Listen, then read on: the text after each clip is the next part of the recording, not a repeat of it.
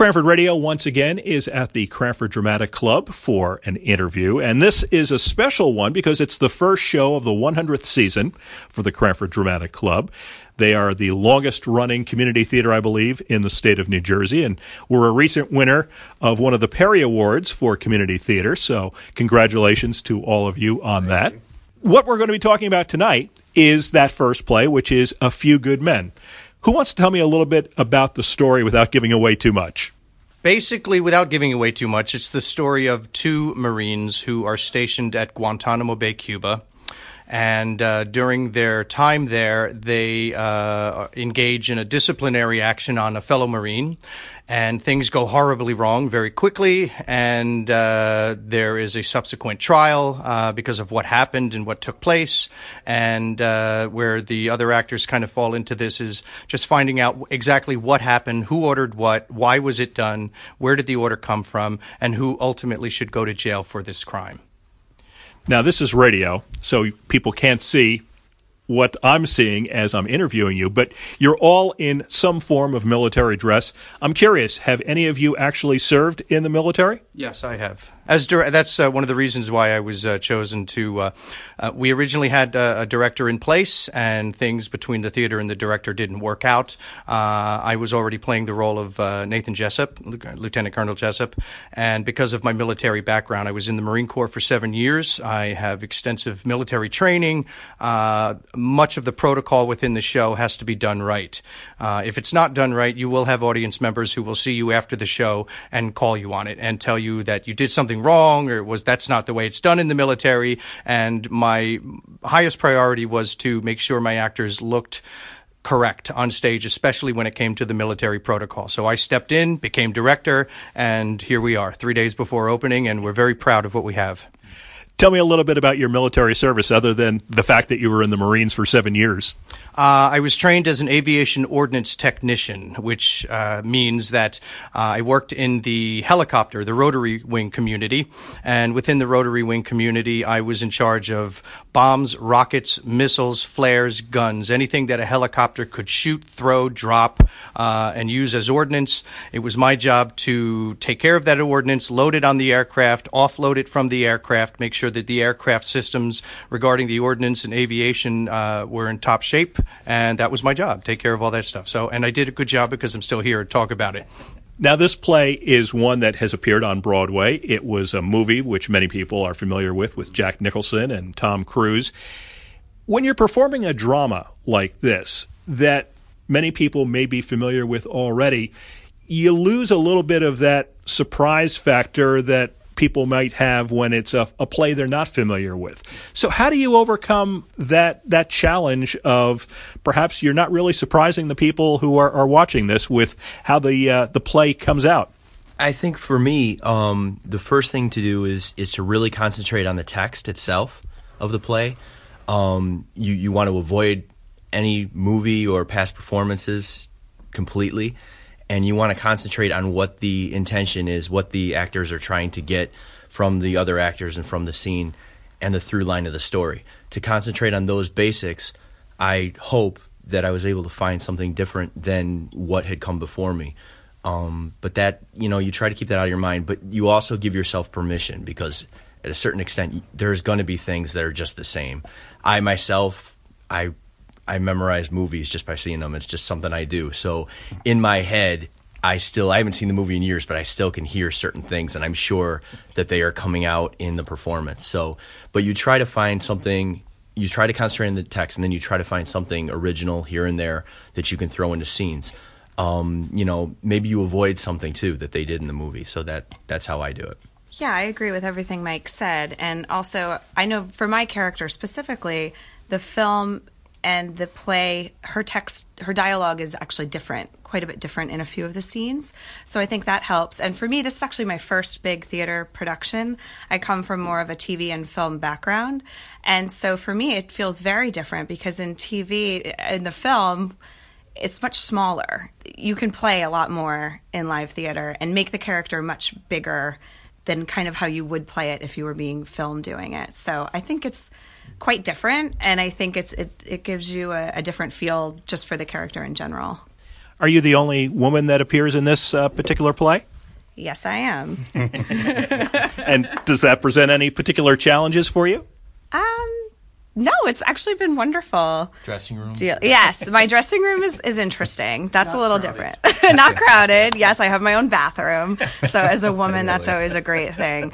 But no, all the guys have been wonderful, and um, you know, it's been fun trying to play up the personality to match these statuesque guys, some of them, and, and trying to make myself feel bigger to match up to them in some of the scenes. So it's been a lot of fun.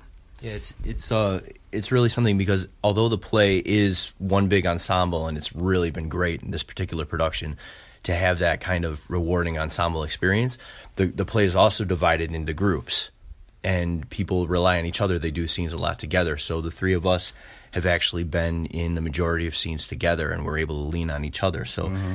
It's it's less about guys and girls, I think, yeah. but then more about like just being able to listen to your partners. I think it goes to the core of what being part of a unit, a military unit is. I mean, you have to look out for each other, you have to have each other's backs. And I think that kind of is ingrained in, in us. I think it's not just us three, but I think you can see within the production the ensemble members who are playing part of the Marines. They all look out for each other backstage, on stage. They have each other's backs. It's been a real bonding experience. And Matt, and, and Matt tends to yell at them more than us. Oh yeah, which is great. this play is by Aaron Sorkin. A lot of people obviously are familiar with the play, but they're also familiar with, I'm sure, some of his other works, such as The West Wing, The American President. There are some Sorkinisms, if you will, that he's known for, such as the walk and talk, which I guess you can't really do on a stage uh, like you can in yeah, TV. Oh, you do? oh, we do, yes. We do. Yeah. And the fast paced dialogue, is, is that a special challenge trying to, to do some of that? It certainly is. Uh, there's and it's twofold. The first thing is uh, when doing any production, you have to move the story along. You have to communicate the story to the audience. And with this particular uh, production, the dialogue is so set spe- in a specific way uh, that you have to really push the pacing of the dialogue uh, so that the audience doesn't get bored because it can with because of how it's constructed, where literally you have one word, the next actor will have a word, third actor will have a word, it's back to you. It literally is ping ponging all around this, the uh, the uh, stage, especially in the courtroom scenes. So you have to communicate the story to the audience and move it along. Uh, additionally, because as I was saying, how this dialogue is set up. Uh, we have to keep the pace really on top of pacing because it can get stale very quickly if someone misses a cue line. And there are so many places, as an example, within the dialogue, especially the second act, where uh, the um, prosecuting attorney has to stand up and object, object to something that Lieutenant Kaffee is raising within the courtroom scene. And if you're not paying attention, you're not listening, it's very, very, very easy to get lost as to where you are because you jump up and you say the same word 18 times. And you have to know which time this is and what follows it and where you are in the script. It's very, very challenging. As I mentioned in the opening, this is the 100th season for the Cranford Dramatic Club. The club won the Perry Award. Do you think that that brings any special attention on this first performance of the season this year? uh, I can speak to that. Um, as president of the club, it has been quite an honor to receive that from NJ Act. Uh, especially after 100 years of continuous performances. I think it's uh, something we're starting off this season with, uh, no pun intended, a shining star. Uh, this is uh, an amazing production. We have an amazing cast. We have it, it, it is a tight show. I think it is a it's a completely well-oiled machine that's been led by Matt. That has been and and everybody in the production has had their heart and soul in it. So whomever comes out to see it, and everybody should, uh, will come away thinking, "Wow, I cannot believe that that that was here in Cranford." Because to me, we do Broadway level stuff here, and uh, I'm very proud to be president It's an honor to be a part of this production of this club. So, to answer your question, I don't think it's pressure because we are still doing the quality work we've always done. No pressure. I, no pressure. no, I mean, it, there's always pressure because you want to do your best, and but we have always done our best, and this just comes to the same level that CDC has been producing for the last 100 years, if not more so. To me, I've uh, I think it is truly one of the best plays we have done here, and I don't know how long. We've done great shows, but this is like boom, boom, boom. The the the the way everyone works off of each other, the way it, this is the hard the hardest part. You're talking about the Sorkin method.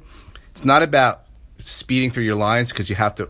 Me personally, I had to slow it down. It's about being on top of each other and being and having that constant momentum, and to see that progression and to see how things have grown. It has been like a joy to be a part of. So yes, it's it's. I'm quite proud of everything for the show and for the club. So yeah. I would just like to add one small thing is like when you work at a certain theater, um, and there's a certain level of expectation, then you kind of rise to the expectation of what you're doing. This is one of those theaters. This is this is a community theater, and there's a stigma that goes along with community theater. Yeah. Um, and I I don't like that philosophy at all. I never have. I didn't when I was doing other kinds of theater because to me, you can make it as professional as you make it. And people come in here and in this particular production and the two other ones that I've been involved in here, and they really make it a professional production. So that expectation of this theater is very strong, and it's it just makes the experience so special. Just in the costumes alone, mm-hmm. I mean, these costumes are, I think, right off of Broadway. They know they because they they are and they we paid for them all right because they ain't cheap. Yeah. So uh, you know, and and and there uh, and the set and and everything we we we put one hundred and fifty percent, if not more, I can't tell you how many nights I've been here till one o'clock in the morning, just cleaning and getting things ready. it's been a lot, you know, and with with our producer Elizabeth Howard, who has been like the backbone of this entire production. Uh, I really don't believe we would be as far as we were without her from the very beginning. So um, kudos to her and everybody who's been involved in this. So yeah. Well, who wants to tell me when the play is going to be performed and how folks can get tickets. Yes, we open on Friday, October 19th. We run Saturday and Sunday matinee at 2 p.m. following that.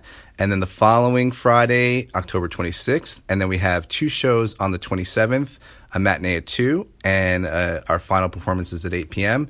Tickets can be purchased at cdctheatre.org, and that's theater spelled R E at the end and you get them and buy them in advance because they're twenty dollars in advance, but they're twenty five at the door. And a military discount. And there is a mil- yes, we have a military discount, uh, which you can get at the door. You can come here, just pre- uh, present your military ID, and tickets will be fifteen dollars for uh, any military or servicemen who have served our country. Thank you. Thank you all very much for spending some time telling us about a few good men here at the Cranford Dramatic Club. Thank you, Bernie. Thank you very Thank much. you very much.